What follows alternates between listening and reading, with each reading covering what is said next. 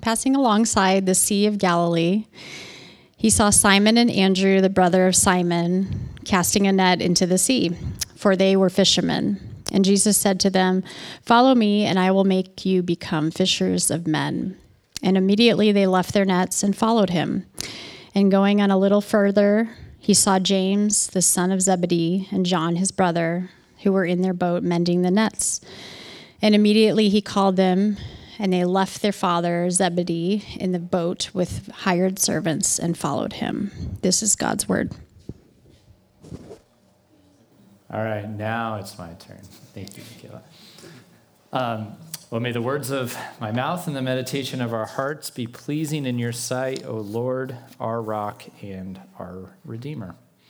And uh, speaking of, of making mistakes, actually, I, I want to start off this sermon to go on record and say, I made a mistake last week. And so uh, Roland was the just the most wonderful and loving deliverer of this news because um, he came up to me and he said, Andy, that was uh, almost historically accurate, you know?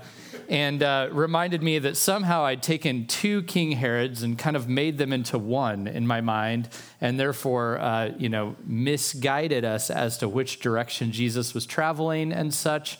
And uh, I, am glad to say I don't think it changes the point of the sermon. Roland agrees, and I thank him for that uh, affirmation.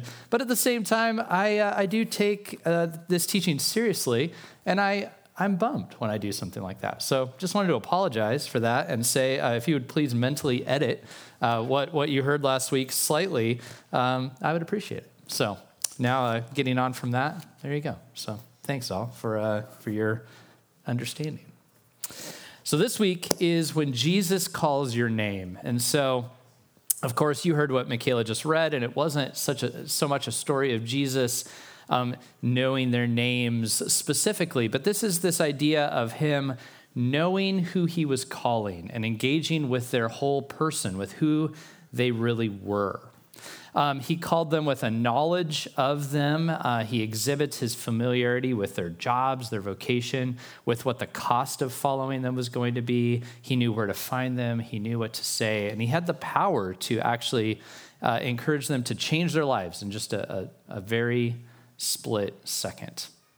Um, and what a gift we have today is a story uh, that Temet will share with us toward the end. Actually, not yet, Temet. I said I, faked you out by saying I was going to mention your name, but I just want to want to say I'm so excited that later in the sermon, Temet is going to share with us something too about this idea of calling by name. But the simple game plan today is just to unpack what is the call of Jesus and then uh, the response of a disciple. That's it. What's the call of Jesus look like? What's the, the response of a disciple? So, the call. Um, I want to start by just acknowledging something. This is going to be to kind of like open up the theological um, wormhole, and then I'll close it. Um, so don't worry, we won't spend much time there. But, um, but it is an interesting thing to think about who calls who in this passage and um, who has the power to, to make a change. There's a, there's a lot going on in this passage. So, Andrew uh, is kind of where it begins. We think that he was a disciple of John the Baptist, and Peter, um, who is here called Simon, um, is in fact his brother. And so he might have already been familiar with Jesus, or uh, uh most likely was, and maybe even met him and spent time with him already, uh, from what we could tell. And we know that John the Baptist had pointed his disciples to Jesus. He was preparing the way for Jesus. We've learned about this recently. And so he, that he had sort of set this up in a way, especially for Andrew and Peter. So if you if you were just to read, I could as a pastor do do this move where I could say like, look, here comes Jesus and he says follow me. And they they just you know supernatural power boom they they follow him. And i might be able to have a nice clean doctrine of predestination um, just right there in that very text. And so some of you know what that is some of you don't.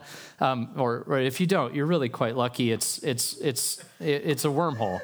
Um, but, um, but, but to some degree, it'd be like determinant, determinism, which would be to say that, like, do you have a choice? And the Bible isn't supremely interested in helping you parse that out. Um, there's a lot there, um, and uh, and I am not I'm not speaking against it. I'm just trying to say um, there's a lot more to it, right? And a lot that is mysterious to us. By the way, this whole idea of determinism is a problem if you're in the faith or if you're not, because actually, uh, a, a, lot of people who aren't believers are starting to say things like, well, we don't really uh, choose as much as we think we choose. So that's a dilemma just in philosophy. Anyway, Jesus comes to find these fishermen, though, and they are cast, at least the story is told to us, that they are just doing their job. They're fishing, they're at the lake, um, the sea. And Jesus comes and just calls them.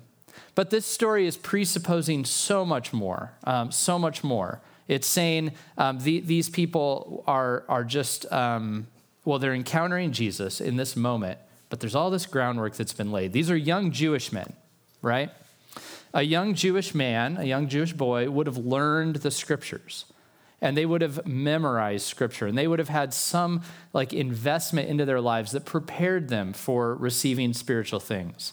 Andrew and Peter, at least, were very intrigued by the message of John the Baptist. And so they were going on to some other level of interest in what God was doing in the kingdom of God, in the, the Messiah, the Savior figure that, that Israel was expecting, that, that that Savior figure was coming. And they may even have believed that Jesus was that Savior figure at this time when he comes to them at the sea.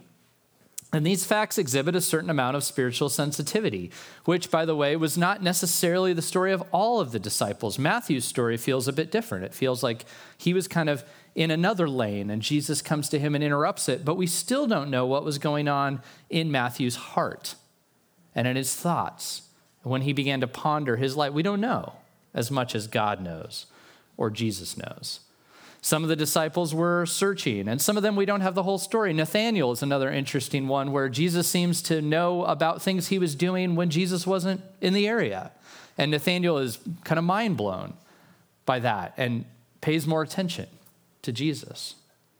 Um, so perhaps an outside observer would say these people weren't searching at all and Jesus just came up to them, but their response seems to exhibit that there was more going on. And we even can get those hints in their stories, that they had thoughts and questions, but only God really knows, right, what was going on in their lives. So there's a bit of mystery that surrounds all this idea of calling. And there's some chicken and the egg, you know, does the calling come because I'm asking questions? Or does the calling come because God has enabled me to ask the questions? And a lot of, of this gets into what the old theologians called first and second causes. And this was their incredible way of saying it's both. It's just both. The first cause of things is God, and the second cause of things is you. And they are both happening, and they are not violating one or the other. So you're not really going to be able to claim that you have, uh, you know, decided something that wasn't within God's will, and God has no interest in taking away your freedom to think and process. These two things can happen simultaneously.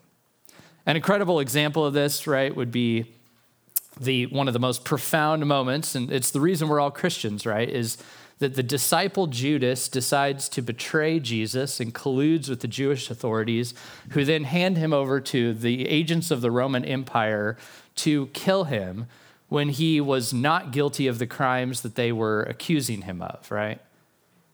And they do all of these things and there is a certain amount of responsibility that they have for all of those choices.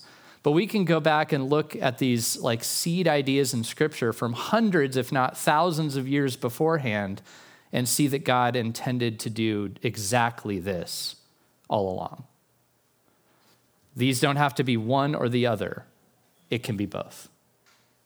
And it is both. There's, there are even hints in, in the book of Acts that the blood of this man that you killed is on you, even though God had always been going to do it. And so I won't be cleaning that up for you, not today.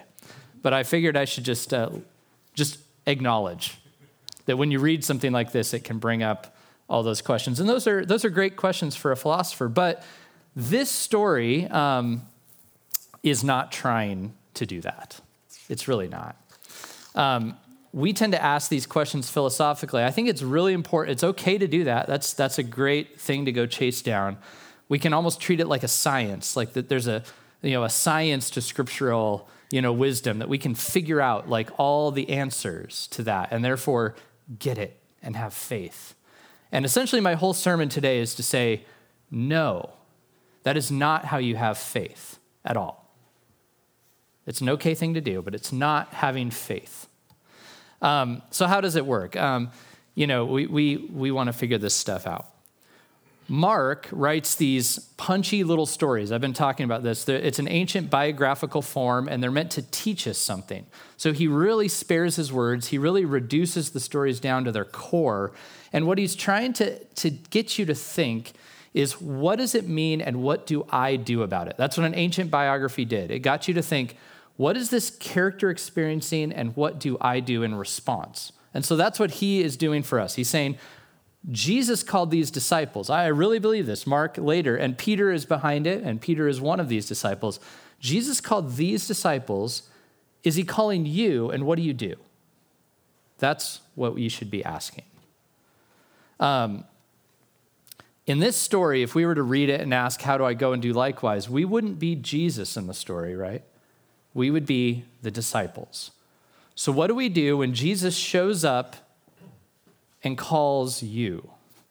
When Jesus says, Follow me, do we try to analyze that or do we respond to that?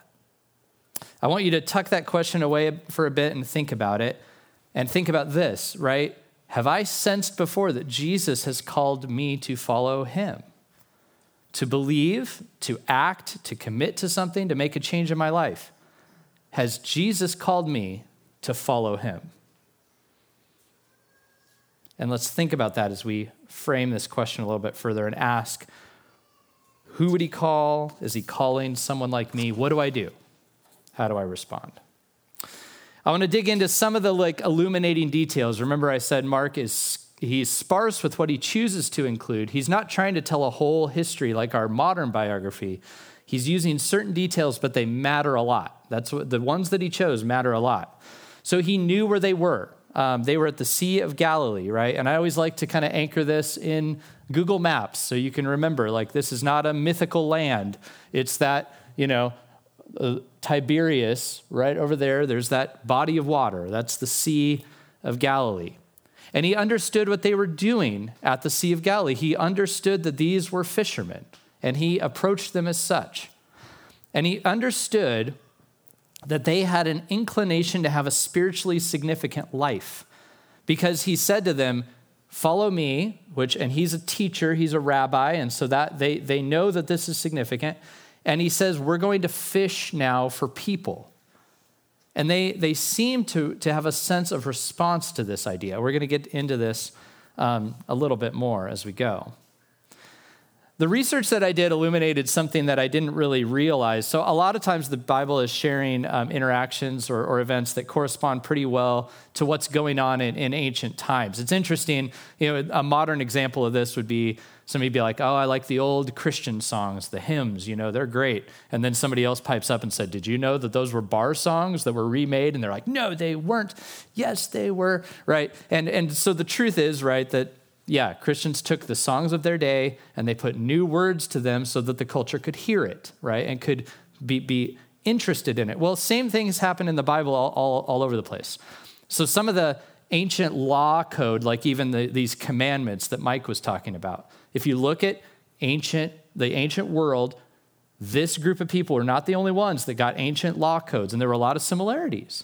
And covenants, so you can look at the covenant of Abraham. Well, you can look at the covenants of the Hittites. I got to see one of these in the museum in London. It was so cool. Couldn't read it, um, but I, you know, but it was it was cool to see like these formats, these covenant formats of the ancient Hittites that predate, you know, some of these events are similar, but with some key differences. And actually, they become more meaningful when you see the differences. You see that God is not going to put the judgment of breaking the covenant on the person, but on himself. That's a shocking change. But the format looks a lot like the ancient document. He used a form that already existed, okay? So, why do I say that? This moment right here with Jesus stands out in all ancient rabbinic literature as a unique moment. So, the, when rabbis would invite people to follow them and become their student, there's a lot of data on what that looked like. There are a lot of stories of how that happened. And this one is different. It's very different. Um, it, it's kind of one of a kind, scholars say. It's, it stands alone. And one of the things, not, not the only thing, but one of the things was the type of person that's being called to follow him. He, he's not picking somebody who's shown themselves or proved themselves or already has studied and, and seems like they're on the right track. He's going straight to the Sea of Galilee to, to fishermen and saying, with, with no you know, evidence that they're ready or they're going to be great, just follow me. And they do. And it's a unique, a unique story. He knew, uh, he knew their field of work. I've got a, I've got a picture of, of the fishermen here. Um, and so this is probably what they were doing. We tend to think uh, they were on boats, but actually the way, the way it's framed, they were probably casting their nets. They had these round nets that they would kind of cast it in and, and pull back and try to catch fish that were near the shore. And he understood um, what, they were, what they were doing. Um, some have said, and, and maybe even myself at this point, that they were fishermen, so Jesus is choosing like the poor. He's choosing the the least knowledgeable. And this isn't necessarily true. Actually, this story gives us some little hints in the fact that James and John, he, they left his father with the hired hands. It actually seems like these, these are families that owned fishing businesses. And actually, selling fish at market at this time was, was kind of lucrative. So they weren't, they weren't the most wealthy, they weren't dirt poor, but they weren't on the path of being spiritual rabbis' students. In fact, actually, this nuance brings out the fact that maybe to follow Jesus, they were actually going to lose something. They didn't necessarily just get called up into something greater, they might have gotten called out of something stable into something unstable, out of something that their parents had worked for generations to create for them into the absolute unknown. Jesus isn't necessarily calling them into a higher vocation, um, though it might be, they, maybe they thought there'd be some respect or glory there, but one that would be more unpredictable. And that could, they, and they would have honestly known this from looking at like revolutionary figures in the last, you know, hundred years of their country's existence. It could cost them their lives to follow this new and kind of radical teacher. Another interesting detail in here is that the word for, you know, asking them to come follow him, when, when Jesus comes to Andrew and Peter, he just kind of says, you know, follow me. We're going to be fishers of men. But to James and John, he calls. The word becomes call. And the, the Greek word there is kaleo. And the interesting thing about that is that's the word that's used elsewhere, especially in the book of Mark, for conversion, for when somebody becomes a believer. And he changes the word. It seems to be significant. Commentators think he's kind of hinting that this is like the, one of the early calls to actually change your life, to convert from one way of life to another. So when James and John leave their father, it's more significant with them, right? They're leaving their father with the boats and the hired hands. He's calling for them to convert. Not necessarily, they wouldn't have seen it as like, oh, convert to Christianity, but convert from what you were doing to following me change from doing what you were doing to following me. Um, so I, I, hope, I hope that makes sense. He's, he's not just saying, hey, come on over here. This is a, a radical call. And the words for follow me are pretty radical too. They mean like fall in line, and it's, it's almost military, like, I'm your commander, get behind. And so it's this idea of devotion. It's beyond just a curiosity, like, hey, come listen to me, let's hang out. It's like, hey, line up. We're doing something different. It's, it's pretty bold, it's significant. Convert, line up. Which leads to the fact that Jesus, I think, understood more about them than we realize. Um, elsewhere in the Bible, we learn that you know James and John are, are uh, they have some ambition. You know, the sons of thunder or something like that, right? That they're they're ambitious guys. We learn elsewhere, um, their mom kind of goes to Jesus and is trying to say, hey, um, my sons, prominent positions, please, right? Can they, can they be kind of your top tier lieutenants, right? And Jesus um, doesn't really, he doesn't grant that. He, he, he doesn't say no, he doesn't say, he said, it's not up to you. You know, it's not, this is not how we're doing this. Um, that's not how you become great in this kingdom. You don't excel and position yourself in this kingdom you serve. But they had some aspirations. And I think Jesus knows this. And I actually think this direct and bold call even ties in with some of their aspirations. He knows that they have an inward stirring to do things that matter. And so when he calls them, he, he calls them to something great, something they don't expect, but, but he knows there's a stirring within them. I think he knows that Andrew and Simon have been listening to John the Baptist and that they're stirring, that there's something going on within them. And I think this adds deeper meaning to the whole event. He knows that they're fishermen, he knows that they're unlikely, but he also knows that something's going on inside of them that's unique. And he's calling that out of them. Finally, last detail it's impossible to escape the language of the sea in the Bible. And again, commentators uh, that I read thought, said it, it whenever the sea comes up, ancient people knew what it meant. So we think of the sea, we think of vacation, right? We think of the sea and we think of a cruise or something like that. They, what did an ancient person think of? This, is, this, this uh, image is absolutely not it, but it's awesome. And so I think it totally works. Um, this, you know, they clearly didn't think of like winged beasts and warships, but they thought they thought of some crazy stuff. Like when they thought of the, the sea, they really did think of monsters. They thought of chaos. They thought of things that lived underneath that were not safe. And so the reason I liked this image was like, this is like humanity attacking the chaotic sea monster, right? Like they, they thought more in these terms. That brings the book of Jonah to life, doesn't it? It even brings the, the creation account into, into light, like that the sea is like, you know, it has to be like um, that, that the Spirit of God is hovering over, but it's like this mystery space. It's, it's the unknown. And so for him to say, we're, we're going to be fishers of people, that we're going to draw men and women out of the water, right? Like that's the imagery he's giving. Clearly they know they're not they're not throwing nets over people, right? They're not going to go into Jerusalem, you know, hide behind the gate and be like, "Ha!" But what they would have thought of is like we're going to be drawing people out of the waters.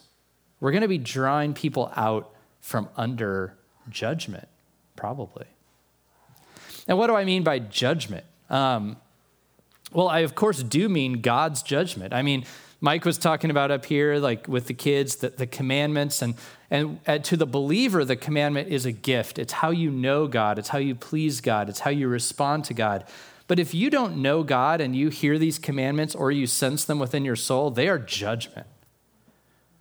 Right? This is not. I can't live up to that. That it feels oppressive. It's it's why people are like, get the commandments off the courthouse, right? Because like like ah it's too much for me, right? We ought to be like God. We ought to be holy and blameless, but nobody is. Paul says, Nobody is righteous, no, not one. So if you don't have a sense that you've been made righteous, that righteousness has been given to you, they are oppressive and scary.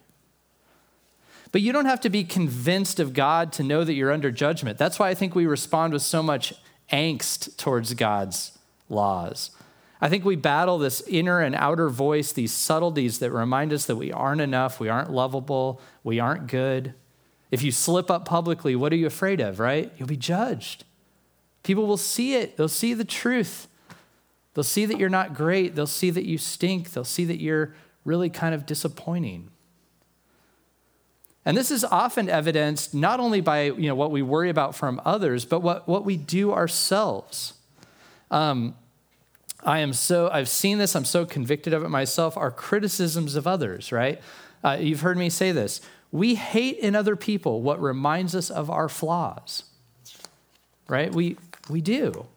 Often, uh, an old theologian, I, and I really need to find the quote, I was Googling around trying to find it. I read it when I was in my um, old seminary program, and I read a lot of old books, but this was so good, and I'll never forget it. He said, When you see a critical person, that, that criticism, is a signpost, I tell you, to their deepest sin. Their own deepest sin. When they're criticizing somebody else, it's a signpost to their own deepest sin. And ever since I've read that, I've seen it. I've just seen it over and over. It's often a signpost to their deepest struggle. So you find somebody who's always calling people out. Like, how, who are they calling out the most? There's something in them. I see it in myself. Guys, I, I can't stand people who talk too much. See, you know. You know. Um, what does it mean? It means I, I, feel, I feel the judgment. I, and, and it's way easier to move it out toward other people.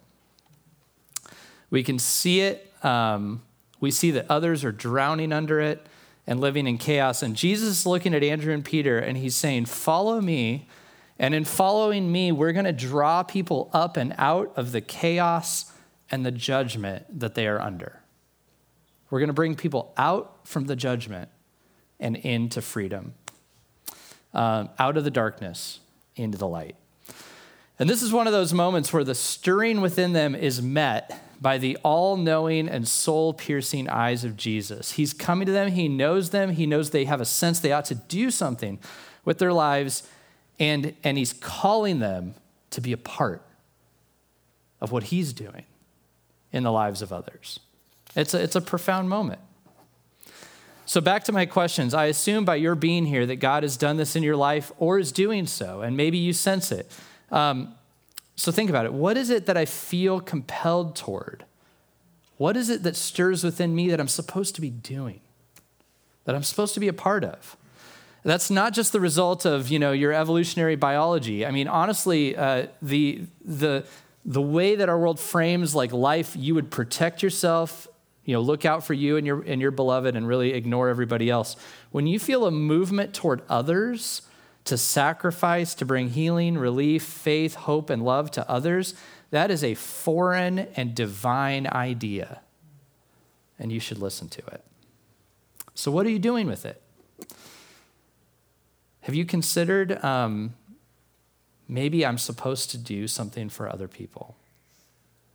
And then, if there's a God who's made us, what would it mean to not only go, well, I should do things for other people, but I can follow God, follow Jesus in what he is doing in the lives of other people? And to do this best, we need to devote ourselves to God, learn from him, follow him, and ask, how is it that we could draw people up and out of the chaos that we experience in our lives. Uh, we had a youth listening session uh, here the other day. John and Cruz uh, put it on. And uh, this is an addition to the sermon that came out of it. So good job, Cruz. That was, uh, and John out there. Um, that was, you, you've helped me by hearing some of this stuff. Some of these, these younger people were wondering, what does it mean for God to call us? They'd heard different things in different, in different churches, different places. Is it this idea that there's like some people have a big divine calling? You know, like some, that, that's a sense we can get. Like there's the called and there's everybody else. And the called do big things, and everybody else does, you know, they just go to, go to their work and stuff. Um, I, I, would, I would just like to say there's a lot of ways the Bible talks about calling. Um, and, I, and I'm going to name four, and I think they're all significant. He has calls to all people. You could read these like this is especially stuff like at the beginning of of the Bible in Genesis, like all people are called to rest and worship God. Every single one. All people for all time.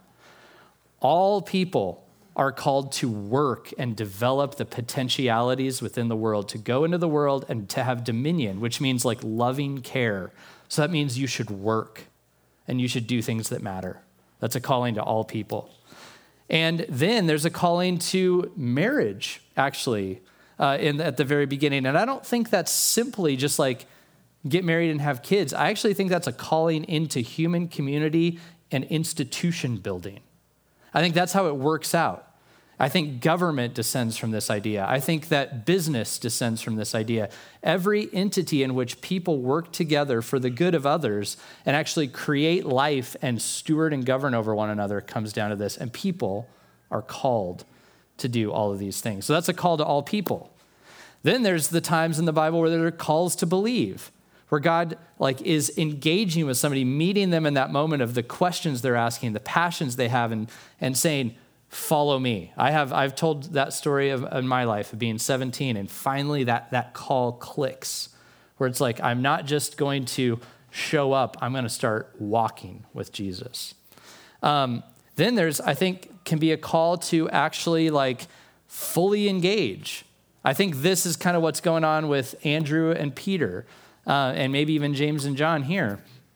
This idea that's like, hey, don't just believe, give. Don't just believe, offer what you have. Don't just believe, draw people out of judgment. It's not just about you. That sent when you look out and you see the, the brokenness in the world, you see the pain in the world, you see the struggling people in the world, give, work, draw out the nets, get behind me, and let's do this together. And then I think there are the calls to trust in Him. I don't think this ends when you become a Christian, right? Like you can watch, I mean, I think if you're 90 years old on your deathbed, this is something I heard recently that actually I think it was Juliet said it at the listening session that older people up until the time of their death say, What do I do with my life?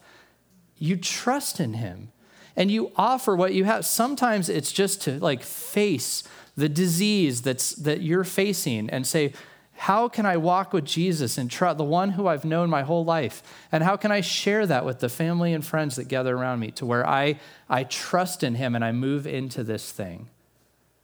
Or for the, the people in church, um, we'll, we'll get into this a little bit in a, in a bit, but there's like you, the relationships we're called to have with one another, by the way, can take a lot of trust. And God calls us through these things into places we would not go. Okay? Anyway, so back to the calling. If you think you're an unlikely candidate for God's call, or you don't know enough Bible or theology, or it's not your natural bent, you're not an overly religious person, or even if you're just worried about the, the judgment that you place on others because you kind of see some of the issues within yourself, what does it mean that Jesus calls fishermen first? It means a lot. It means forget the categories. Jesus calls who he calls. If he's calling you, respond. It doesn't matter what's wrong with you. It doesn't matter where you've been. It doesn't matter how equipped you might feel. If he, if he calls you, he, he wants you. He calls the fishermen. Now to the response. I want to suggest we need to consider our response before we're Christians, when God shows up and at every stage along the way. Before we're believers, really, I don't know where you all are at, right? Um, so, first of all, I need to say some of you think you believe, and I'm not sure if you all do. I'm not sure. Um, famously, I'm just going to give you a famous, uh, so John Wesley, the father of Methodism, um, the father of, you know, two thirds of the, or not, maybe let's say a third of the churches in the United States at this point. His theology is behind it. Pretty big deal. Um, Charles and his brother famously became Christians far after they had become pastors. They had gone to seminary, they had grown up in church, they were doing the whole thing, they were going through all the motions for all the wrong reasons. And then they, they finally had a conversion where things actually changed in their lives. Um, that's a famous story, but there are many more. You could be in church, you can be in the ministry for all kinds of reasons other than wanting to follow Jesus, it turns out. Um, here would be a hint for just the common church goer. If this is kind of how you think about it, um, I'm looking for a good church that's a good fit for me. I'm looking for something that feels where there's good community and I really feel like I belong. That has nothing to do with following Jesus. Actually, they're all fine things to think about. It's normal, but that has nothing to do with following Jesus. I'm not saying go somewhere unhealthy or heretical, but I'm saying the core of the quest, if the core of the quest is to find people who affirm you and where you feel comfortable, that has nothing to do with following Jesus. You should ask, where is Jesus calling me to be, and what is he calling me to do? What is he calling me to offer? In the Wesley's case, you know, you could do something that's very like socially charged, you know, so they're they're becoming ministers because it's the thing to do in their day. So many people were doing it. It's a great way to get noticed. Um, so you could be compliant as they were with kind of the religious status quo, or you could be very rebellious and just kind of be like, you're like hammering on the table of like, eh, churches do it all wrong. And it could have nothing to do with Jesus. It could have nothing to do with following Jesus. This is why the Apostle Paul in 2 Corinthians 13 actually says to a group of Christians, it's a church, You people need to examine yourselves and ask the question Are you in the faith? Um, why did he say that? Listen to the petty stuff they were doing that made him think he needed to beg that question. They were gossiping, they were just talking smack about each other. They were quarreling, they were arguing about stuff, they were jealous. They kind of looked at somebody else and they're like, I wish I had that life, unlike mine. Um, and they were upset with each other. And, and Paul put his diagnostic hat on and said, That smacks of not following Jesus. You should examine yourselves. How many people in churches are not following Jesus? That's, that's hidden information for some of us to some degree, but I wouldn't be doing my job if I didn't say, church people, this is not just the message for you know, the wildly chaotic people of the world. You need to ask, have I followed, am I following Jesus now? Have I ever? You really need to ask. So, for those of you who aren't yet following Jesus, when you consider it, um, now, before you even make up your mind, you te- we tend to think this I need to make up my mind and then I'll follow Jesus. This is not the case. This is not how it happened with these disciples. These disciples are at their boats catching fish, they're doing their normal stuff. They did not understand what Jesus was calling them into, they didn't have a clue. They didn't get the mission of Jesus. They didn't have a good theology of substitutionary atonement, predestination, or anything else, right? Um, even after the resurrection, they needed the Holy Spirit to come and actually like descend upon them to move them into action. These guys did not have all the answers. And Mark uses the word here for conversion, kaleo, and James and John, their heart stirs, they fall in line, and they take a massive risk and do something that they do not understand. And that is the life of faith. You have to follow Jesus. Whether this is a new concept for you or if you've been in church for like a thousand years, there is no understanding Jesus without following Jesus. There is no faith without being a disciple. If you say you have faith, James will later say, it's dead, James, the brother of Jesus. It's dead if you say you have it, but you don't do anything, meaning it doesn't exist. So, if you're interested in faith, you're going to actually have to try following Jesus. This isn't an intellectual quest, not exclusively. Faith is trust, it's doing it. You can't understand until you do it. So, if you're at that moment, and I know many of you have been, where you sense a stirring in you, you sense a call, it feels like he sees you from the shore, he knows who you are, what you've been wrestling with, and that you ought to do things that are impactful or important or devoted to God to know it's the right thing to do, you have to do it. And it doesn't end there, it doesn't end at conversion. Jesus calls us deeper and deeper into following him. This is where I'm inviting up Tamet. So, Tamet, come on up. She's going to tell us this, uh, this story that impacted her faith years ago and exhibits this truth that it doesn't stop at just becoming a believer.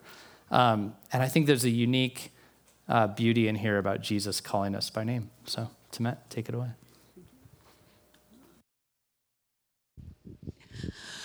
As some of you know, Roland and I belong to a Christian drama ministry. Our founder and director wrote all of the plays that we used. His vision was that instead of us going in with a preset program, we could talk to the leadership of each church or school or other organization that wanted to use us and find out their needs to tie in with what they were teaching and minister to what their people needed. My team one time went to a church and we had called ahead to the pastor. He asked us to do a program on forgiveness. So we prayed about it and chose some plays to do. One of the plays we chose was about a young woman who was a missionary in the Philippines. It's about a fictional character. Her name is Carrie Kimberly, and she had been arrested. The police thought that she was a spy. She was tried and convicted, and she was awaiting her execution. The play takes place in her jail cell, and she's trying to come to terms not only with her execution, but also with the command to forgive those who are executing her. She's pacing her jail cell, talking to herself and praying, saying, Carrie Kimberly, you can do this. Carrie Kimberly, you know this can be done. God, please help me. And as she prayed and talked to herself, God showed her that she could do this. He reminded her of how Jesus went to the cross and forgave his enemies. And she did the same. And so she was ready for what was to happen next. After the program, our team went to the back of the church and we were saying goodnight to everyone as they were leaving. They were thanking us for coming. Some had comments about the different plays we did, and we had a, a prayer or two with a couple of people. At the end of the group, the pastor came out of the sanctuary and he came over to me and asked me to come in with him. We stepped into the sanctuary and I saw at the altar two teenage girls who were kneeling and praying, and they were surrounded by six or seven other people from the church. The pastor said, Timet, these two girls are from different families, but they are experiencing the same things. Their families are very hostile to their faith. They make fun of them all the time. The parents wouldn't give them Bibles, so we got Bibles for them. Their parents won't bring them to church or youth events or anything. This team of people around them is set up specifically just to bring them back and forth to church and to youth events so that they can participate. And they had come to me recently and said that it was becoming too difficult to follow God. The abuse they suffered at home, the name calling, the mocking. They'd be in church and see their friends who had loving, supporting families, and they wondered why them and not me. And they found themselves becoming more resentful and bitter angry towards their parents and questioning God. And the pastor said, after your program, they both came to me and said they needed to pray. They knew they needed to forgive their parents. They knew they could with God's help. And they knew they could be reconciled with God and grow stronger in their faith. And so, of course, I'm crying as I hear him tell this story. And then he puts his hand on my shoulder and he says to Matt, You need to know this. Her name is Carrie, and her name is Kimberly.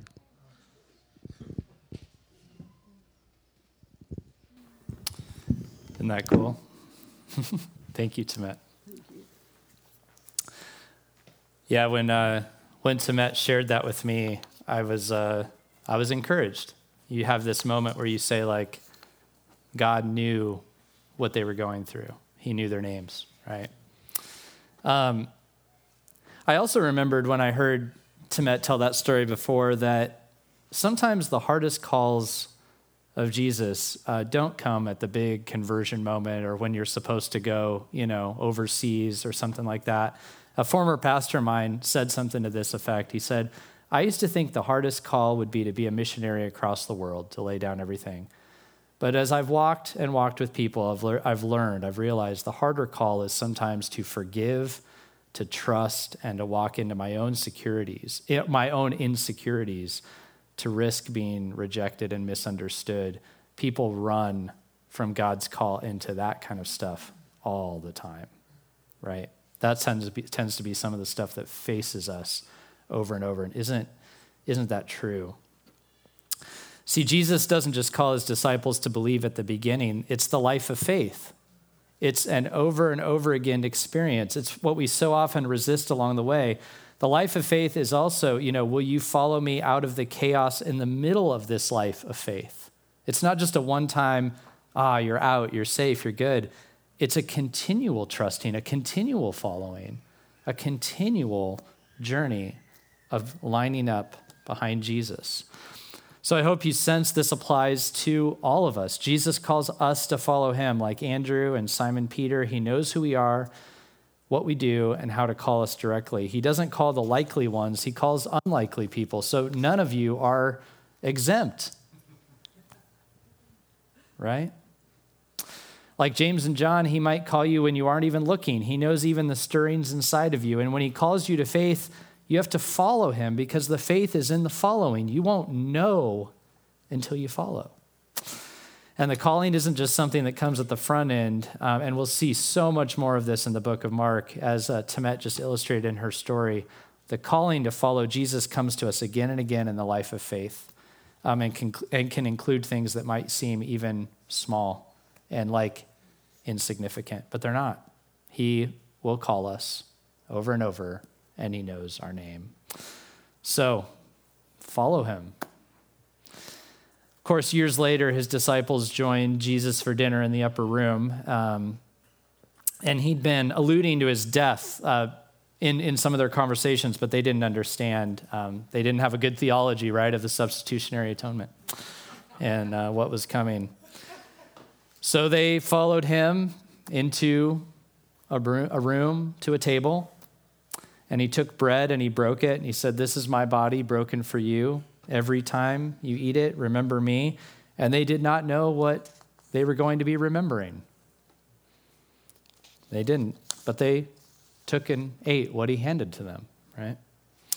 And he took the wine from the table, and wine, by the way, kind of similar to the sea, was often associated with judgment. You know, the Lord treads the winepress of his wrath in the Old Testament, but also has this beautiful layer of meaning. It's tied to feasting and wholeness and joy. And Jesus said, This is my blood. It's shed for the forgiveness of many, clearly saying, I am about to bear the judgment that people deserve upon myself. Every time you drink of it, remember me, and I won't drink of it again until I drink it with you in my kingdom. He's kind of saying you, you have to go through, you have to go through this hard stuff to have the joy that's set before us. And I'll be there. Follow me through the chaos, and I'll be there waiting for you. And I'll be with you by my Spirit in between now and then. And then after that, Jesus would be arrested, crucified, and buried, and those disciples never sat down at a table and drank wine with him again in their lifetime. But they did continue to follow him, awaiting the day when he would make things new. And that's where we are. That is our calling. Have you heard his call for the first time? for the hundredth time, follow him. Next, I'm going to pray, and there will be uh, two minutes of silence after this. We'll do our three weekly acts of worship that the Christian church has always done. Uh, we will practice giving. Um, this is our opportunity to really, it, it is an assertion that says, I worship uh, Jesus, even with the, the very like funds that, that make my life possible. I give to him from, from the very beginning and say, Everything I have belongs to you. Um, it's our assertion that the calling of God's people, all of us, is to cast those nets and to, to do the work of bringing people out of darkness into light. That's what our church is here for. It's a huge piece of this. It's, it's not just a fellowship center, it really isn't. So we pool our funds. We say, we're going to do this. We're going to do this together. Uh, we're going to sing together. The singing is meant to take these truths and drop them in deeper into our souls so that we would believe them with all of our hearts. And then we're going to partake of the Lord's table. And as you heard me say today, um, this is an act of faith. And so I really do want to say, like, take it seriously. We Christians take it seriously. But also at the same time, if you if you sense I, I want to follow Jesus, that's really all you need to say to him. You don't need to be any better than that. So if you're ready to follow Jesus, you can come and receive him by faith. Um, I, even alluding back to Tamet's story, there's some instances in the scripture where it says, before you come and partake of this bread and wine, reconcile with your brother or sister. Why is that? Because that's an exercise of following Jesus. To say, I'm, I'm going to hear his call again in my life. So the next two minutes will be silent, and it's just time for you to pray and to search your heart, to speak to Jesus about any of these things. And then Mike will bring us back in with some music, and you'll notice people starting to line up to receive the Lord's Supper. And if you can say by faith, I want to follow him, then you're welcome. So let's pray. Father, thank you for the chance to be together here and to worship you.